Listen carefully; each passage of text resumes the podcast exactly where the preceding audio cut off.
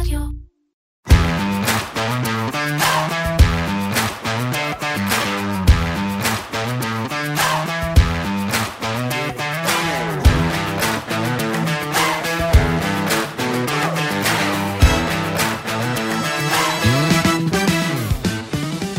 שלום וברוכים הבאים לפרק נוסף של פודקאסט מנועי הכסף של כלכליסט, עם הכלכלן והאסטרטג הראשי של פסגות, אורי גרינפלד. אהלן אורי. אהלן שי. שבוע מאוד uh, תנודתי עבר עלינו. אנחנו נדבר, ננסה לדבר על uh, uh, כמה שיותר נושאים. Uh, נתחיל, אורי, אני חושב, uh, דווקא בעולם, משהו, אה, אה, אומנם הקצב שהאירועים משתנים בעולם הוא לא כמו בישראל, מן הסתם, אבל עדיין המגמה שראינו ב... אה, כמה, אפשר להגיד, חודשים האחרונים, פשוט מתעצמת של סוף האינפלציה. אנחנו ממש ככה, כן. כן. כאילו אנחנו- הגל מתנפץ, ממש. כן, אבל לאט. לא, אין פאניקה, לא רואים... אה, האמת שצריך להגיד, בדיוק כמו שרצו, שזה... זה ממש מפתיע. אה, זה לא קורה הרבה, ש... אה, המחזורים הכלכליים ככה נעשים בצורה שהיא נוחה. אה, לא, לא התרסקות ומשבר, אלא ממש ככה האטה סבירה, אה, לפחות בינתיים זה ככה, אם זה בפעילות הכלכלית בארצות הברית, באירופה. אנחנו רואים האטה, אנחנו רואים סימנים, אנחנו לא רואים כרגע לפחות איזשהו משבר, והאינפלציה הולכת ויורדת. כן, אה, ודיברנו על הנתונים בארצות הברית, אה, אם אני לא טועה, לפני שבוע, שבועיים, אה, ואנחנו רואים גם נתונים שיצאו ממש אה, היום אה, בגוש האירו, כן. עם אינפלציה שיורדת יותר מהצפי, אה, וגם בגרמניה ובספרד ספציפית הנתונים היו ממש טובים, אה, וזה מחזק את ההערכות שלא רק שהעלאות הריבית מאחורינו, זה, זה כבר סיפור שאפשר להגיד, די, נגמר. זה, זה די ברור, לא רק שזה קונצנזוס, גם הסיכוי שזה לא יקרה, הסיכוי שנראה עוד העלאת ריבית הוא מאוד מאוד מאוד מאוד מאוד מאוד נמוך. אני מדבר גם על ארה"ב, גם על אירופה, גם על בריטניה, על כל אה, מדינה גדולה. כן, אה, אבל הערכות שנראה הפחתות ריבית יחסית מהר, ואולי גם הפחתות ריבית מהירות. זאת אומרת, מהר הכוונה שלי אה, מוקדם יותר מהצפוי, ואולי מהירות. ההסתברות שזה יקרה הולכת וגדלה. אה, אחרי הנתונים של האינפלציה באירופה, רק נגיד, החוזים על ריבית הבנק המרכזי האירופי, ה-ECB, אה, מתמחרים היום שהריבית באירופה תרד ברבע אחוז כבר באפריל, בהסתברות של 100 אחוז. אה, חדשות, חדשות טובות. חדשות טובות. בארצות הברית רק במאי מדברים. בארצות הברית, בשלושה ימים האחרונים, חברים בפד, אה, אולי נסביר שבפד, אנחנו... רגע, אני רק אולי אגיד שבהמשך של הפרק אנחנו גם, אה, אה, לא לדאוג, אה, גם נדבר על, אה, על הריבית בישראל. הייתה איזו החלטת ריבית בישראל, הייתה, אם אתה כן. זוכר. גם עלויות מלחמה, אם יהיה לנו זמן גם נדבר על השקעות אלטרנטיביות, ו... אבל אה, שוב, בואו נחזור ל... כדי ש- כדי שנתייחס לישראל, אני חושב, ב-360 מעלות, אז בואו קודם נסכם מה קורה בעולם. כן, ופה, הפד, רק אולי נסביר, ב- לפדרל ריזרב יש 12 סניפים ברחבי הברית. יש 12, יש את הפדרל ריזרב של ניו יורק, והפדרל ריזרב של אה, סנט לואיס, והפדרל ריזרב של אה, סן פרנסיסקו, ולכל אחד כזה יש יושב ראש, 12 יושבי הראש האלה, או יושבות הראש, אה, יושבים מן הסתם בוועדה המנהלת של הפד אה, הגדול, עם עוד חמישה, יש סך הכל 17 אנשים אה, בפד, אה, וזכויות ההצבעה בוועדה המוניטרית שמודיעים מהריבית, אז האנשים האלה מתחלפים בעצם. שלושה חברי, אה, יושבי ראש של סניפי פד, שהם אנשים שדעתם מאוד חשובה, כי הם יושבים בוועדה שמחליטה מהריבית, אה, אמרו ביומיים האחרונים אה, שהם מרגישים שזהו, שניצחנו את האינפלציה. שהריבית הנוכחית מספיקה והאינפלציה תמשיך במגמת הירידה שלה, אה, והם די שללו כבר, זו פעם ראשונה שהפד אומר את זה בצורה... עוד פעם, זה לא הפד אומר, זה הם אומרים. אחד הדברים היפים בארצות הברית זה שכל אחד יכול לדבר. בארץ, מתי פעם אחרונה שמעת מישהו מהוועדה המוניטרית מדבר באופן עצמאי? כן. בדרך כלל זה הנגיד או אה, המשנה לנגיד. אנחנו לא שומעים, מי שלא יודע, אז בוועדה המוניטרית בישראל יש שלושה חברים מבנק ישראל ועוד שלושה חברים חיצוניים, שלושת החיצונאים האלה לא מדברים בתקשורת על החלטות בנק ישראל. כן. אה, ובארצות הברית זה, זה הנוהג, כל אחד אומר מה שהוא חושב, כמובן שזה גם משרת בסוף את המטרה של הפד, לתקשר לשווקים את ה, אפילו את הדעות החלוקות שיש, שזה חשוב בסוף אה, לשוק, והם באים ואומרים, זהו, ניצחנו כנראה את האינפלציה, עשינו את מה שהיינו צריכים לעשות, וזה עובד, ואנחנו לא בלחץ, והשווקים מגיבים בחיוב. כשהתחילו להגיד את זה, אז ראינו את הדולר גם נחלש, כי הצפי להפחתות ריבית בארצות הברית התחזק. היום אנחנו רואים את הדולר בעולם קצת אה, מתחזק, או יותר נכון, את האירו נחלש, כי הנתוני אינפלציה באירופה היו כל כך יותר נמוכים מהצפי, שבעצם זה הקדים את הצפי להפחתות ריבית גם באירופה. אה, ובסוף... רק ה... נסביר, נ, נ, נסדר את זה רק בפרופורציה. אנחנו מדברים כבר על אינפלציה של 2.4 אחוזים שנתית. כן, באירופה. שנה אחורה, והצפי הוא שזה רק ימשיך לרדת. כן. אה, ועל אינפלציית ליבה של קצת מעל 3 אחוזים. 3.6 אחוזים. כן, ובארצות כן. הברית גם אינפלציה של קצת מעל 3 אחוזים, במגמת ירידה ברורה.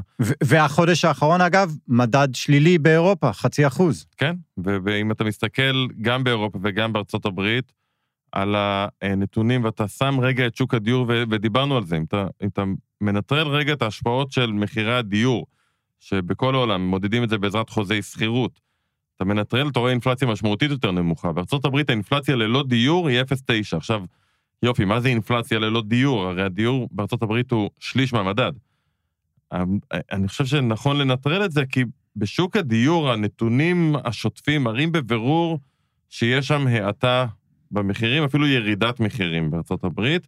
אז ככל שיעברו עוד ועוד ועוד חדשים, חודשים, הסעיף הדיור, ההשפעה האינפלציונית שלו תלך ותדעך, ואז האינפלציה כולה, אם היום היא 0.9 בלי הדיור, האינפלציה תמשיך לרדת, והיא אפילו תרד יותר מהר ממה שחושבים, ואנחנו נחזור לאזורים של ה-2% ואולי פחות מזה, כבר, כנראה, בתחילת השנה, ולכן הבנקים המרכזיים ירגישו בנוח כבר במרץ, אפריל, להגיד, זהו, לא צריך לחכות עד יוני, אפשר להתחיל להוריד את הריבית, ואפשר להוריד אותה יותר מרבע, חצי אחוז על פני כל השנה, מה שהיו התחזיות קודם לכן, שבסוף 24 הריבית אולי תהיה, בארצות הברית, מ-5.5 היא תרד ל-5 או ל-4.75. זאת אולי שלושת רבעי אחוז הפחתה על פני כל 2024. היא כנראה תרד יותר מהר מזה, וזה יתחיל לרדת מוקדם יותר. בסך הכל בשווקים הפיננסיים אלו חדשות טובות. זה עושה טוב לשוק האג"ח, זה עושה טוב לשוקי המניות. אה, ובשוק המטבעות זה תמיד יהיה עכשיו הוויכוח בין אה, האירו כן, לדולר. מי כן. יוריד יותר מהר בעצם. כן. אז אתה יודע מה? בוא, בוא נתחבר באמת לה, להחלטת הריבית בישראל. בישראל עדיין אנחנו אה, אה, חודש החלטה רביעית ברציפות שלא אה, שינו את הריבית, שזה טוב. עדיין לא, אה, כבר מתחיל, גם בישראל כבר מתחילים להרגיש את הירידה. זאת אומרת ש, שבנק ישראל גם מרגיש את, ה, אה, את הרוח הגבית הזאת מהעולם? מה שקורה בעולם בטח נותן לבנק ישראל קצת יותר אה, שקט. זאת אומרת, אם הוא מצפה שיורידו ריביות בעולם, אז זה מרגיע אותו מבחינת הפערי ריבית ומה שיכול לקרות לשער חליפין. אבל בניגוד לארה"ב, בניגוד לאירופה, אין מה לעשות. אי הוודאות פה בעיניים של בנק ישראל לגבי, וואו, מה יקרה בעוד חודש, בעוד חודשיים, בעוד שלושה, אי הוודאות היא הרבה יותר גבוהה. אה, וראינו את זה גם בהודעה הזו, אה, שנזכיר, ההודעה, בנק ישראל התכנס, אחרי שהשער חליפין ירד מכמה היינו בשיא? 4.05? ו-4.1 כמעט. 4.1 אפילו. כן. אה, יורדים חזרה ל-3.7, שקל מול דולר. והיו הרבה הערכות שאולי בזכות זה בנק ישראל כבר לא יפחד מאינפלציה, והוא כבר ידבר על הפחתות ריבית. בנק ישראל בא ואומר בהודעה בצורה מאוד ברורה, נכון, השקל התחזק מאוד, אבל אנחנו לא יכולים לסמוך על זה שגם ש... לסמוך שזה ימשיך גם קדימה. כן. יש פה אי-ודאות גבוהה, הוא מדבר ספציפית גם על הסטיות תקן בשוק המטח, שהפך להיות מאוד מאוד תנודתי. כן. וכשה... סטיות הקן הן מאוד גבוהות, בעיניים של בנק ישראל, עוד פעם, הוא לא יודע מה יקרה, אבל הוא יודע שאם יקרה משהו שלילי, התגובה של השוק יכולה להיות מאוד חדה. זאת אומרת, אנחנו בקלות יכולים לחזור מ-3.7, לא יודע, ל-3.9, אני אהיה עדין.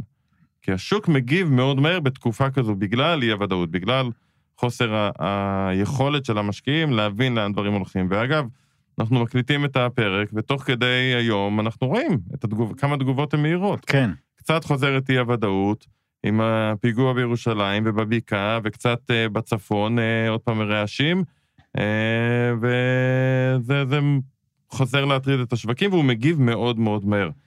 ולכן... אגב, אגב, גם, גם הנגיד במסיבת עיתונאים אמר, אמר בדיוק את זה, הוא אמר, אה, אה, כל הזמן שאלו אותו, למה אתם לא מורידים היום ריבית כדי להקל על המשק והכול, הוא אומר, תקשיבו, אה, אה, יש יציבות עכשיו, יחסית, בכלכלה הישראלית. אין לי סיבה לטלטל את הכלכלה, הוא בעצם, אתה יודע, זו, זו השורה התחתונה. כן, נכון. בוא, בוא נגיד יותר מזה, כיוון שהאינפלציה היא עדיין מעל היעד, שלא נתבלבל, האינפלציה היא משמעותית מעל היעד. אנחנו לא ש... זה לא שהאינפלציה בישראל נמוכה שאפשר להתחיל להוריד ריבית. היא, היא יורדת גם לאט יותר ממה שאנחנו רואים בארצות הברית ובאירופה. היא יורדת, אבל היא יורדת לאט, והיא עוד רחוקה מהיעד. שזה, שזה לא קשור למלחמה. לא קשור למלחמה בכלל. זה, זה פשוט, השוק הישראלי קצת יותר קשיח מבחינה הזאת, וגם נזכיר, האינפלציה פה לא ירדה מתשע, היא יורדת מחמש, כל הת... עלינו פחות מהר ואנחנו יורדים פחות מהר. אבל אה, אתה מוריד ריבית בתקופה כזאת שהאינפלציה לא ביד שלך, בסוף האינפלציה היא היעד המרכזי של בנק ישראל. יכול להיות מצב שהוא יוריד ריבית גם אם האינפלציה היא מעל שלושה אחוזים, אם באמת נוצר איזשהו מיתון חריף בכלכלה, שצפוי בהסתברות גבוהה להוביל לירידה באינפלציה קדימה. זאת אומרת, אם פתאום היה קורה איזשהו משהו, והיינו רואים את האבטלה עולה בצורה משמעותית, והיינו מצפים שהפגיעה בהכנסות של משקי הבית תהיה כזאת גדולה, שבשנה הקרובה כולם יעתקו את החגורה, והמחירים פה ירדו, וכן הלאה, אז יכול להיות שבנק ישראל היה אומר, אוקיי, עכשיו האינפלציה גבוהה, אבל אני מעריך בהסתברות מאוד גבוהה שבשנה הקרובה היא תרד, והיא תרד אפילו לרמה נמוכה מדי, ולכן אני מתחיל כבר עכשיו להוריד את הריבית. אבל הוא לא אומר את זה, כי לאט לאט ראינו את הכלכלה קצת מתאוששת, אה, בטח בימים האחרונים, בלי האזעקות, אז אנשים קצת יוצאים יותר, רואים את הקניונים מתמלאים, אה, רואים מסעדות עובדות יותר, ואולי חשוב יותר, התגובה של האוצר והמתווים השונים לפיצוי, מובילים לזה שבסוף, בעיניים של בנק ישראל, עוד פעם, בתרחיש המרכזי שלו, שזה תרחיש המלחמה בעזה נמשכת עוד כמה שבועות, התרחיש המרכזי של כולם, משום מה, אה, בעיניים האלו לא צפויה, לא צפוי מיתון מתמשך שיגרום לאנשים להפסיק להוציא כסף. יש ברבעון הרביעי מיתון עמוק, אבל ב-2024, וגם התחזיות שלו מראות את זה, הוא מדבר על צמיחה, נכון שהוא עדכן את הצמיחה כלפי מטה, כן. אבל זה 2 אחוזים ב-23, 2 אחוזים ב-2024, זה לא איזה מיתון מאוד מאוד עמוק, אה, ולכן אה, הוא לא חושב שנכון היום כבר להגיב ולהוריד ריבית, אלא מעדיף לראות, בוא, נראה איך הדברים מתקדמים. אה, רגע, התחזית שהוא אמר, 2 אחוזים השנה, שכבר אוטוטו מסתיימת, ושנה הבאה, זה בהנחה והמלחמה נשארת באותה, באותו אזור, נכון?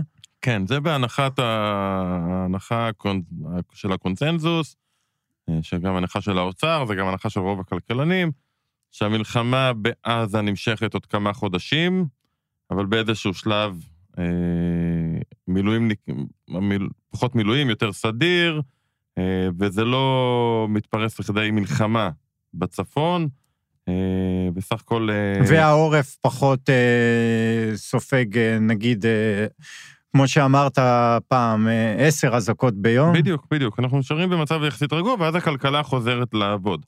עכשיו, הפגיעה החזקה, הכי חזקה, תהיה ברבעון הרביעי של 23, כי באמת, מלחמה התחילה, ראינו בשבועיים, שלושה הראשונים, את הכלכלה נעצרת לגמרי. סביר להניח שכשיתפרסמו נתוני הצמיחה של הרבעון הרביעי, שזה מתפרסם, אם אני לא טועה, בפברואר, סוף פברואר או מרץ 24, אה, אנחנו נראה ירידה של הייתי אומר, בין 12 ל-15 אחוז בתוצר. זה כמובן המון, זה, זה חתיכת... אה, רק ברבעון. רק ברבעון, כן. כן. אה, אבל ברבעון הראשון של 24 כבר נראה התאוששות, אה, תחת התרחיש הביטחוני הזה. ועוד פעם, צמיחה של 2 אחוזים זו לא צמיחה מהירה, במונחים לנפש זה סביב האפס. כי אנחנו גם גדלים כאוכלוסייה ב-1.9. זה לא כלכלה מדהימה, אבל כן. זה לא מיתון מאוד מאוד עמוק שצפוי להביא לזה שאנשים מפסיקים להוציא כסף, בטח כשיש פיצויים. ובוא נזכיר גם, אנחנו מדברים רק על צד הביקוש, צד ההיצע ייקח לו יותר זמן לחזור. דיברנו על זה שבוע שעבר, יש מחסור בכוח אדם. בענף הבנייה תהיה בעיה כנראה, וזה ישפיע על המחירים קדימה. יכול מאוד להיות שנראה את המחירים שנה מהיום מתחילים לעלות, כי פשוט עוד פעם ייווצר מחסור. אה, ובעוד ענפים אנחנו נרגיש את ההשפעה של המלחמה. ראינו השבוע את הכותרת של אה, צים, שמאריכה את המסלול של האוניות שלה.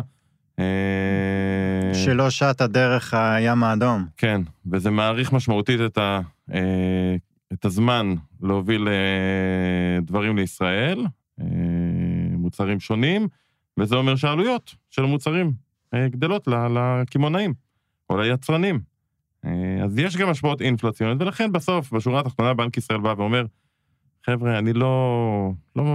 בניגוד לאמריקאים או לאירופים, התמונה שלי פחות ברורה, וכשהתמונה פחות ברורה והאינפלציה בפועל בסוף היא מעל היעד, לא מתחילים להוריד ריבית. כן. אה, ולכן הריבית נשארת. אה, מעניין אגב, אפרופו התרחיש הביטחוני, שבנק ישראל מציין שעלויות המלחמה, אה, הוא נותן איזושהי הערכה של 160 מיליארד שקל.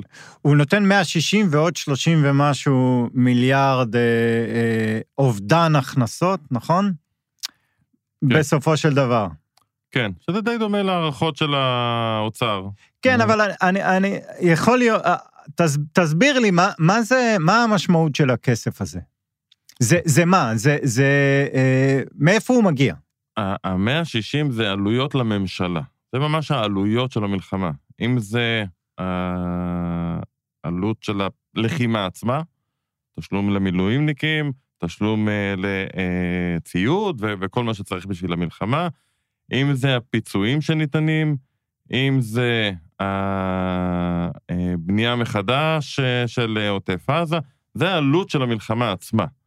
זה לא כולל את הפגיעה הכלכלית. זאת אומרת, אם מסעדה נכנסים לה פחות לקוחות כי אנשים אה, לא אוהבים לצאת החוצה כשבשמונה בערב אה, יש טיל, אה, אז זה לא כולל את הפגיעה הזו. זו פגיעה אחרת. מה שבנק ישראל התייחס, זה פשוט העלות של המלחמה. עלות כאילו לא למשק, ישירה. לא למשק, לממשלה. כן. זה, זה העלויות, עלויות הלחימה לממשלה. עכשיו, את העלות הזו, צריך, צריך להביא את הכסף, צריך לשלם למילואימניקים. כן. מאיפה מביאים את הכסף? מביאים את הכסף חלק, מקווים, מהאמריקאים, מחכים שהקונגרס יאשר שם, וחלק מהלוואות בשוק האג"ח. בעצם בא האוצר ומגייס אגרות חוב, בעצם מלווה כסף מהציבור, כדי שהוא יוכל לממן את המלחמה. אה, אגב, הגיוס כסף זה ברובו מ, אה, מ, מה, מהגופים המוסדיים הישראלים או מחו"ל?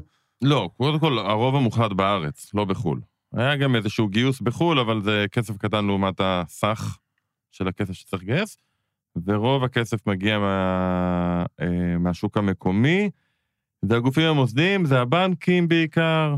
אה, טוב, אני אומר הציבור הרחב, אבל בסוף אתה צודק, הציבור הרחב בעצם זה דרך הגופים המוסדיים. כן. אה, אה, אני לא רואה את עצמי משתתף במכרז... אתה לא אה, תלך, כן. לא. אה, נתחיל לריב שם עם האנשים. לא, אין לי זמן. אה, צודק. אבל כן, הפנסיה שלנו וההשתלמות שלנו אה, והגמל אה, בסוף מנוהלים אה, אצל הגופים המוסדיים, והם, חלק מהכסף שלנו מושקע באגרות חוב של ממשלת ישראל. אה, ופה גם בנק ישראל מתייחס לזה, שהוא אומר שהיחס חוב לתוצר של ישראל, גם אחרי העלויות האלו, צפוי לעלות לאזור של, אה, אם אני לא טועה, 63 אחוזים. כן. מ-60 ל-63, זה לא הרבה, זה לא נורא, זה משמעותית נמוך לעומת רוב המדינות בעולם עדיין, אז זה לא משהו שאנחנו צריכים לחשוש ממנו, ובהתאם גם אתה רואה בשוק. השוק בעצם אומר, אוקיי, הממשלה צריכה יותר כסף, פחות או יותר היא צריכה, אה, היום האוצר פרסם את תחזית הנפקות שלו לדצמבר. אז בנובמבר הוא גייס בערך 14 מיליארד שקל, בדצמבר זה כבר יורד, אה, אם אני לא טועה, ל-12 וחצי. אה, ואלה סכומים שהשוק יודע להתמודד איתם. זאת אומרת שהם לקחו את, ה, את הטיימליין של מה הם מעריכים שייקח המלחמה, והם מחלקים את זה לפי חודש, וככה הם אה, הולכים, אה, ככה הם הגיעו בסופו של דבר, שוב, בחישוב גס, ל-160 מיליארד הזה, או... או... כן, פחות או יותר. עושים חישוב, כל יום לחימה כמה עולה. כל יום כמה עולה לנו להחזיק את המילואים, כמה יעלה הפיצויים, כמה יעלה הבנייה מחדש, וזה, זה החשוב. ולזה יש השלכה אינפל... אינפלציונית? ישירות, לא. בעקיפין, אני חושב שבמידה מסוימת כן. משני כיוונים. כיוון אחד זה באמת המילואימניקים. אה, אחרי כל כך הרבה זמן מילואים, בסוף, אה, לפחות מה שאני שומע, אני פחות מבין ממש בסעיפים של איזה, מה אתה מקבל ואיזה, יש כל כן. מיני סעיפים ותתי סעיפים עם ילד אחד ועם שני, לא, לא, לא נכנס לזה, אבל מה שאני שומע זה שלא אה, מעט מילואימניקים מקבלים בין 100 ל-140 אחוז מהשכר שלהם כדי, מהצבא בעצם, זאת אומרת, אתה מקבל יותר מ-100 אחוז בלא מעט מקרים, כשבזמן הזה אתה גם לא מוציא. הרי כשאתה יושב חודש, כן. כמעט חודשיים, אה, במילואים, מן הסתם ההוצאות שלך אה, קטנות, ואתה מקבל הכנסה יותר גבוהה ממה שאתה מכניס, ואז יש לנו תופעה שמזכירה במידה מסוימת את תופעה, מה שהיה לנו בקורונה, פשוט בעוצמות הרבה יותר נמוכות. זו תופעה שבעצם כסף או הכנסה כבושה, הוצאה, סליחה, הוצאה כבושה. זה כסף שייצא, הוא פשוט לא יצא במהלך החודשיים האלה, ואנשים אה, מקבלים חסכונות, מסתכלים הצידה, מבינים שיש כסף, וכשתיגמר המלחמה ויחזרו מהמילואים, כנראה שנראה את הביקוש גדל מהכיוון הזה, וזה אינפלציוני. וההשפעה השנייה היא השפעה בצד ההיצע, ואני חושב שבעיקר בשוק הדיור, כי לא רק שלא בונים כרגע במרכז, אלא גם שמאמצי הבנייה אחרי זה, גם בדרום, אה, מאמצים של מיגון בדרום, בצפון, בסוף כדי לבנות דברים, אתה צריך כוח אדם, אתה צריך חומרי גלם. נכון שאתה יכול להגיד שאין מגבלה, אבל בטווחי זמן קצרים יש מגבלה גם של כוח אדם וגם של חומרי גלם. בטח בתקופה של השנה, שנתיים הקרובות, בצד של כוח אדם כנראה יהיה יותר קשה. כן. אה, ולכן למרכז יישאר פחות כוח אדם וחומרי גלם, מה שבעצם יעלה עוד המחירים. על זה תוסיף כנראה עלייה מהעולם, איזשהו גל עלייה שיבואו בעקבות כל הגילויי אנטישמיות. על זה תוסיף אה, אחוז מסוים מהמפונים מהצפון ומהדרום שיגידו, אוקיי, אני מעדיף להישאר כרגע במרכז, אז הם יישארו אולי יותר בשכירות ולא יקנו דירה, אבל בסוף השוק הזה הוא שוק סגור. אם אתה משכיר דירה כן. ממישהו, אז המישהו הזה או שצריך ללכת לקנות דירה, או שצריך להשכיר בעצמו, או שבעצם לא מתפנה דירה אחרת. אז בסוף השוק הזה שוק, שוק הנדל"ן הוא שוק סגור. המעבר משכירות לקנייה זה דבר אחד, אבל אם לא בונים ונוצר עודף ביקוש, המחירים חוזרים לעלות, ולכן זה גם אינפלציוני במובן מסוים. אוקיי, אה... בסדר, נמשיך לדבר, על... אה, אה, יש לנו מה לדבר על השקל. אנחנו, שוב, אם דיברנו קודם על ההחלטת ריבית ועל היציבות שהנגיד כל כך מחפש, אין יציבות בשקל, איבדנו את המונח הזה.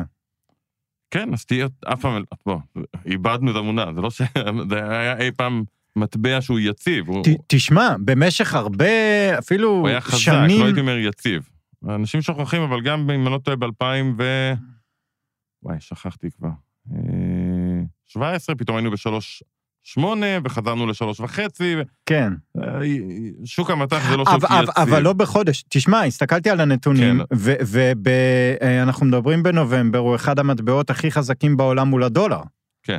כן. תשעה אחוזים, כמעט תשעה וחצי אחוזים. כן, היית יכול להגיד שבאוקטובר נכון, זה היה הפוך. נכון. הסטיות תקן הן מאוד מאוד גבוהות. הם חזרו לרמות אה, גבוהות, רמות של... אה, ראינו רק ממש ככה בתקופת הקורונה או במשברים, אה, וסטיות תקן גבוהות זה בעיה עוד פעם בעיניים של בנק ישראל. אני חושב שבסוף הכיוון של השקל, אנחנו מדברים שקל דולר, למרות שיותר נכון להסתכל על השקל מול כל המטבעות, כי שקל דולר תלוי גם מה יקרה לדולר. כן. מול האירו, זה גם משפיע. אבל בגדול הכיוון של השקל ייקבע לפי הסביבה הביטחונית. אני חושב שזו לא שאלה בכלל. אה, ופה אתה יודע, הלוואי והיינו יודעים, אבל uh, בטח ביום כמו היום קשה מאוד להעריך איפה יידלק משהו חדש, ומה יקרה ביום שלא יהיה לנו עסקאות uh, של החזרה של uh, שבויים, ומה יקרה לאחר מכן, ועד כמה המלחמה תחזור בפול פאוור, או... אי אפשר לעשות דברים כאלה, אני חושב שכל ניסיון הוא בעייתי. אה, אבל זה מה שישפיע בסוף על השקל, אני חושב כן. שזה בכלל לא שאלה. אוקיי, אה, טוב, אה, נדבר קצת על אה, אה, משהו טיפה שונה עכשיו, שלאו דווקא קשור, אה, אולי אתה תפתיע אותי, והוא כן קשור למלחמה, אבל אה, אה, השקעות אלטרנטיביות, אתה יודע, פעם, פעם, לפני שנה, אפשר להגיד, או אפילו שנתיים, מה? אי שם, בימים הקדומים האלה של 2022. כן, כן. כשהיינו אומרים private אה, אה, equity למישהו, או, או נדל"ן מניב, פורטפוליו נדל"ן מניב, זה היה וואו. ו, ופתאום, לא פתאום, אבל גם בגלל כל הסביבה, וגם בגלל מה שדיברנו בעולם, והריביות הגבוהות, פתאום כבר אה, נעלם. כן, אה, לא רק שנעלם, זה הפך להיות אפילו סוג של משקולת על, אה, על תיק ההשקעות. על תיקי השקעות כביכול. אני בכוונה אומר כביכול, כי זה לא. אה, בוא, אתה יודע מה? תסביר לנו קודם, מה, איך זה, איך זה בכלל נוצר, מה הדבר הזה. בגדול, כשאנחנו מסתכלים על השקעות, נהוג לחלק אותן לשני סוגים עיקריים. השקעות שכירות, השקעות שכירות זה השקעות בבורסה בעצם, מניות, אגרות חוב, מטבעות, אם מישהו רוצה לקרוא לזה השקעה, סחורות שונות, כל דבר שאתה יכול בעצם לקנות ולמכור תוך אה, דקה בבורסה, זה שכיר לגמרי. אה, והצד השני זה השקעות הלא שכירות. השקעות לא שכירות זה משהו שאתה משקיע בו, אתה לא יכול מחר למכור אותו, גם אם אתה רוצה, אתה לא יכול. בתוך הקבוצה הזאת יש המון סוגים, בעיקר מתייחסים לנדל"ן, שלא, זה לא משהו שאתה יכול ככה ביום להיפטר, בשנייה להיפטר ממנו. אה, בהשקעות בקרנות השקעה, אם זה private equity, מה שנקרא. אה, ניתן סתם דוגמה בארץ, אחת המפורסמות, או הכי מפורסמת, פימי של, אה, של דוידי. קרן בעצם שמגייסת כסף, ואז קונה חברות, לא מניות של חברות, לא דווקא חברות סחירות, קונה חברות, משפרת אותן, ומצליחה לייצר מהן ערך, ומחזיקה אותן כמה שנים טובות, בדרך כלל שבע עד עשר שנים לפני שמוכרים, ואז מחזירים את הכסף למשקיע. כן. אז זה, זה בעצם השקעה גם בחברות, בדיוק כמו מניות, רק לטווח הארוך יותר, שבמהלך הטווח הזה אתה לא יכול לקבל את הכסף שלך חזרה. עוד סוג זה השקעה של אה, VC, אה, הון סיכון. זה גם קנייה של חברות, זה כמו בעצם private equity, אבל בענף הטכנולוגיה. קרנות שמגייסות כסף ומשקיעות בחברות טכנולוגיה. יש כאלה מההתחלה, בסטארט-אפים, יש כאלה בחברות כשהן כבר מבוססות ומייצרות רווחים. אה, יש עוד הרבה סוגים, קרנות של חוב וקרנות של, אה, אה, בשנים האחרונות היה מאוד פופולרי, הקרנות של P2P, הלוואות בין אנשים, כן. שבן אדם בעצם לוקח הלוואה ממישהו אחר, לא מהבנק, אלא מאיזשהו אתר אינטרנט, ועוד ועוד ועוד ועוד. מה שמאחד אותם, עוד פעם, זה שהן השקעות שהן לא שכירות. שאתה לא יכול למכור לי את ה... בעצם. כן, אין לך. בורסה. כן, אין לי... אני, אם, אם אני השקעתי באיזושהי קרן הון סיכון, שלקחת, שלוקחת את הכסף ממני, ואומרת, אני אקנה כמה חברות סטארט-אפ, ומקווה שתוך עשר שנים הן יהיו הרבה יותר טובות, ואז אני אחזיר לך את הכסף בתשואה מאוד מאוד יפה. אני לא יכול לבוא לקרן ולהגיד להם, תקשיבו, אחרי שנה אני בעצם רוצה את הכסף חזרה. הם לא יכולים, כי הם כבר השקיעו אותו בחברה. כן. זה, זה, המודל הוא בעצם שאתה מתחייב להשקיע סכום מסוים, וההתחייבות הזאת היא לשנים ארוכות. אה, העולם הזה הוא לא עולם חדש, העולם הזה הוא עולם שקיים המון המון המון שנים. הוא מאוד התפתח ב-15 שנה האחרונות בגלל הריבית האפסית, וכולם חיפשו השקעות שנותנות תשואה יותר גבוהה ויותר גבוהה ויותר גבוהה, והעולם הזה מאוד מאוד התפתח, ובישראל הוא התפתח ביתר שאת בחמש-שש שנים האחרונות. אולי נגיד עוד מילה, כי אני חושב שזה אולי יסביר למה הוא התפתח בשנים האחרונות. באופן עקרוני, אם אני קונה חברת, אה, חברה שמייצרת שולחנות בבורסה, ואם אני קונה חברה שמייצרת שולחנות בהשקעה פרטית, לא שכירה, על פניו, נגיד ששתי החברות הן אותה חברה, או, או, מצליחות אותו לייצר מוצר. אותו רווח, אותו מוצר, נגיד שתיהן באמת חברות זהות, בהגדרה, כמשקיע, בהשקעה פרטית שהיא לא שכירה, אני אסכים לעשות את ההשקעה הזאת רק אם אני מצפה לתשואה יותר גבוהה. כי השכירות זה יתרון. אם כן. אני יודע שאני יכול למכור בכל רגע, זה איזשהו יתרון. אז בהשקעות לא שכירות, אתה תשקיע בהן, או ב- בדרך כלל, אתה אמור לקבל בהן תשואה קצת יותר גבוהה מבעולם השכיר, מבבורסה הרגילה. ולכן כשהריבית הייתה אפס, ואנשים אמרו, אוקיי, אג"ח נותן לי 2%, מניות נותנות 5 אחוז, אם אני אשקיע בהשקעות הסחירות, נכון שאני מוותר על הנזילות שלי, אבל יש לי 7 אחוז, ובעולם הזה של ריביות אפס כולם רדפו אחרי תשואות כל הזמן, והשוק הזה מאוד מאוד התפתח. עכשיו, עלו הריביות. עלו הריביות, הופך להיות הרבה יותר קשה לשכנע אנשים להיפרד מהכסף לשבע שנים, אה, כשאתה יכול לקבל בבנק 4, 4.5 אחוז, או בריבית דולרית 6, 6.5 אחוז, אה, ולקרנות יותר קשה לגייס כסף, ואז אם יותר קשה לגייס כסף, אז אין שלהם פחות כסף להשקיע בחברות. כל העולם הזה די נתקע, אבל אולי יותר חשוב, מה שקרה ב... 2000 אה, שנה שעברה, כשהשווקים ירדו, הקרנות האלו הן לא יורדות מהר כמו השוק. זאת אומרת, השוק עובד הרי כל שנייה. כן. ואם חברות טכנולוגיה והנאסדק פתאום מתרסק, מתי זה היה? סוף 21? כן. אתה לא זוכר? והנאסדק מתרסק, אתה יכול להיות שאתה מחזיק חברת טכנולוגיה, יכול להיות שגם המצב שלה פחות טוב, אבל היא לא נסחרת בבורסה. אנחנו לא... השערוך, ההחלטה כמה היא שווה, לא נעשית כל דקה במסחר של בורסאי שבו מישהו קונה ומוכר וקונה ומוכר. נו, מעולה, זה היתרון של משהו לא שכיר. יפה, ואז בתקופה שכל הבורסה ירדה, הנכסים הלא שכירים שמשוערכים חלקם פעם בחודש, על ידי משערכים מקצועיים.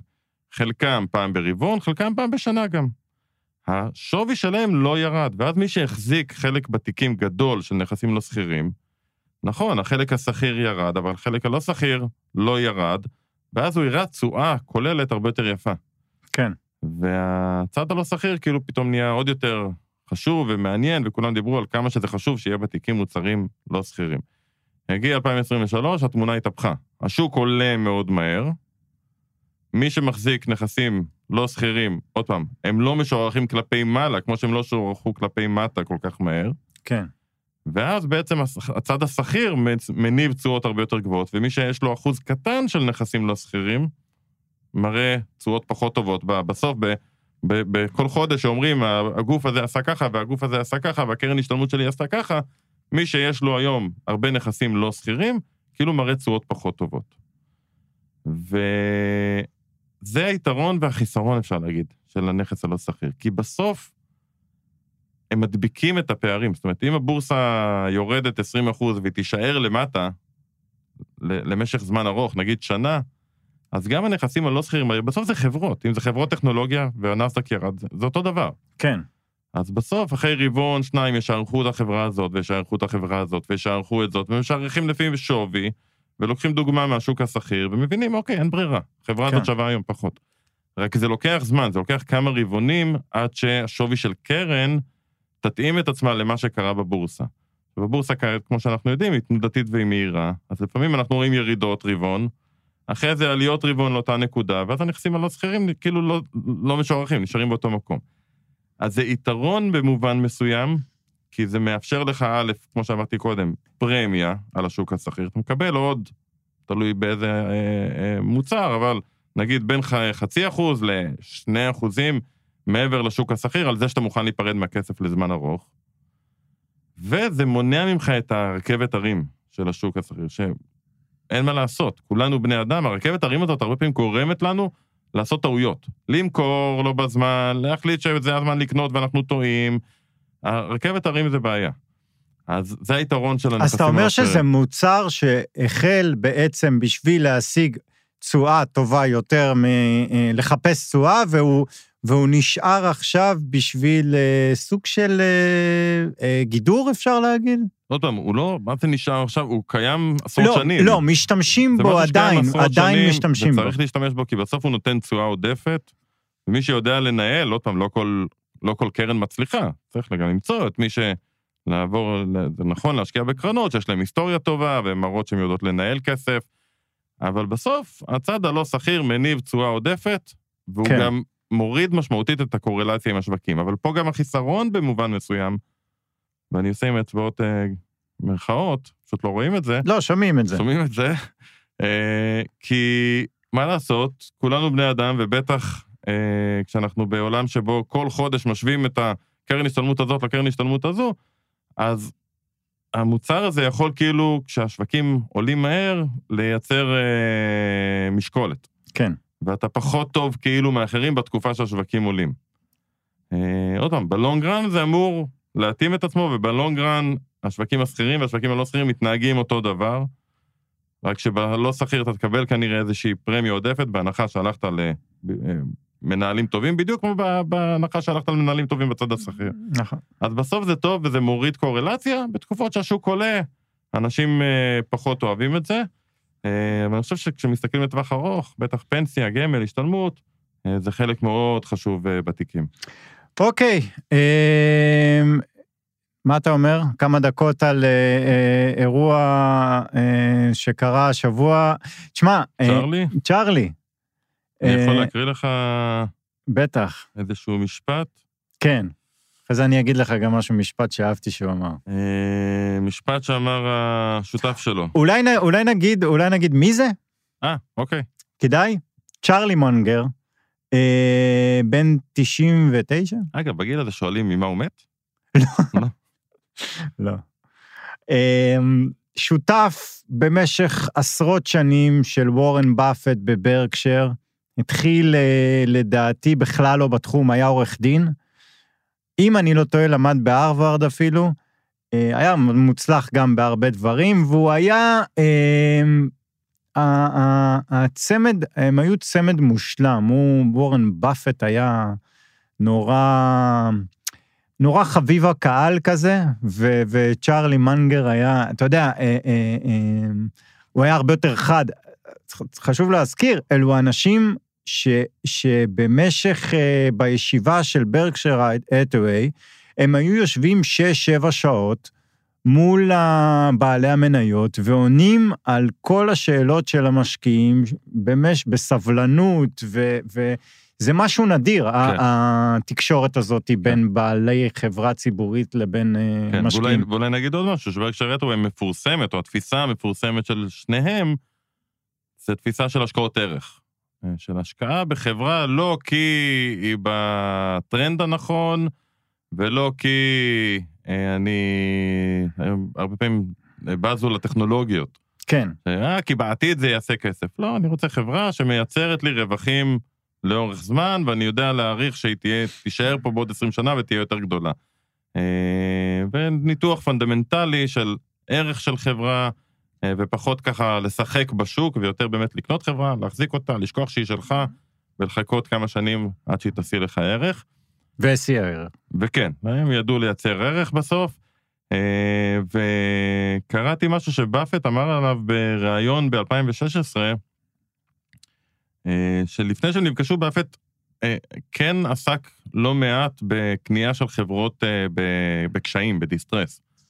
אומרת, הוא חיפש חברות בעייתיות שלא מצליחות לייצר אה, רווח, במחירים מאוד מאוד זולים, מתוך מחשבה שקצת שינויים בצורת ניהול יצליח לייצר רווח עתידי, ואתה קונה את המניות מאוד מאוד בזול, אז כנראה זה שווה. יש הרבה משקיעים שעובדים ככה, והוא אומר שצ'רלי אה, מנקר בעצם הוא זה שמשך אותו מהרעיון הזה של לקנות אה, חברות שהן איך הוא אומר? so so, היי היי היי, לא, לא משהו במחירים מאוד זולים, אה, מתוך מחשבה שבסוף אה, הרווחים שם, ממוצע חלק אתה מצליח, חלק אתה לא מצליח, זה לא, זה, אתה מסתכל רק על אלה שהצלחת ועשית רווחים גדולים, בממוצע זה לא מספיק, אה, ולהתחיל להשקיע בחברות שהן פשוט עסקים מצוינים. כן. ולהיות שותף שלהם, זו, זו המחשבה של צ'רלי מנגר. למה לרדוף ולמה לחפש את הדבר הבא אם אתה יכול לקחת עסק שאתה רואה שהוא עסק מצוין, אתה רואה שהוא מנוהל מצוין, אתה רואה שהוא מצליח לייצר רווחים, אתה אומר, אוקיי, אז אני רוצה להיות שותף שלהם וליהנות מהרווחים האלה. אז זה לא סקסי וזה לא אולי מניב אה, פתאום לח... אה, פי 4, פי 5, פי 10, פי 20, אה, אבל זה כן משהו שמצליח לייצר לך כל הזמן איזשהו תזרים והשתתפות ברווח. כן. וזו תפיסה שהיום כנראה הולכת ונעלמת. מעולם. אגב, אחד הדברים האחרונים שהוא אמר, שלדעתו שני, בעשר שנים הקרובות, ההשקעה במניות זה לא השקעה טובה. אה, ואז הם ישבו שניהם בזה, ואז וורן באפט אמר שנכון, אבל אם היה לי סכום כסף קטן, הדבר הראשון שהייתי הולך זה להשקיע במניות. הוא מסתכל יותר מעשר שנים. בדיוק. עכשיו, אה, אה, אתה יודע, הוא גם נתן דוגמה, אה, אה, להשקעות, לא זוכר כבר איפה זה היה, ראיתי את זה באיזה סרטון ביוטיוב, הוא אמר שאם אתה קונה מניה ב-30 דולר, המקסימום שתפסיד זה 30 דולר. לא קרה אסון. הוא אומר, הדבר הגרוע ביותר זה לקנות מניה ב-30 דולר, למכור אותה ב-90 דולר, הרווחת יפה, פי שלושה על הכסף. ואחרי זה לראות שהיא הגיעה ל-210 דולר. הוא אומר, זה הכי גרוע. כן, ו- פסיכולוגיה. כן. אה, אוקיי. אה, טוב, נסיים באיזה סיפור אה, משעשע? נסיים. אז אה, הבאתי סיפור, האמת שהבאתי, שלח לי בקבוצה, שלח לנו בקבוצה, אה, מאזין בשם אלי, אז אלי, תודה אם אתה מאזין. אה, באמת סיפור משעשע על אה, מגזין בשם ביטקוין מגזין, שזה מן הסתם מגזין שמתעסק בקריפטו, אה, שהוא, אתה יודע, יש לו מרצ'נדייז, והוא הוציא אה, חולצות אה, לקהל שקורא את המגזין, ועל החולצות היה רשום אה, Fed Now, אוקיי. עם כזה עין של, אה, איך קוראים לזה, הבונים החופשיים, כמו הפירמידה בשטרות של, בשטרות של הדולר. כן. העין הזאת בתוך העיגול של ה-O של ה-Fed Now, אה, וזה כאילו חולצה שאמורה להיות משעשעת ולהגיד, אה, מספיק עם השטויות שלכם, לא צריך את ה-Fed, כי ביטקוין זה הפתרון לכל הצרות של העולם. והפד ממש תובע אותם, מבקש, כן. כי הרי הפד יצא במוצר שקוראים לו פד נאו, שמאפשר להעביר כסף בקלות בין הבנקים, כן. אז הפד ממש תובע אותם ודורש מהם להפסיק, אה, לא להשתמש בטריידמרק שלהם, אה, של פד נאו, ולהפסיק אה, למכור את החולצות האלה, ונוצר שם איזשהו מאבק. אה, אני חושב שזה די אה, משעשע, ומי שרוצה לקנות חולצה כזאת, כנראה שזה הזמן, כי עוד מעט לא יהיו. אה, אין, אין דבר, זה, זה נראה לי עשה להם טוב לעסק. זה שהפד שם עליהם עין. חד משמעית. אוקיי, תודה רבה שהאזנתם, נשתמע בשבוע הבא.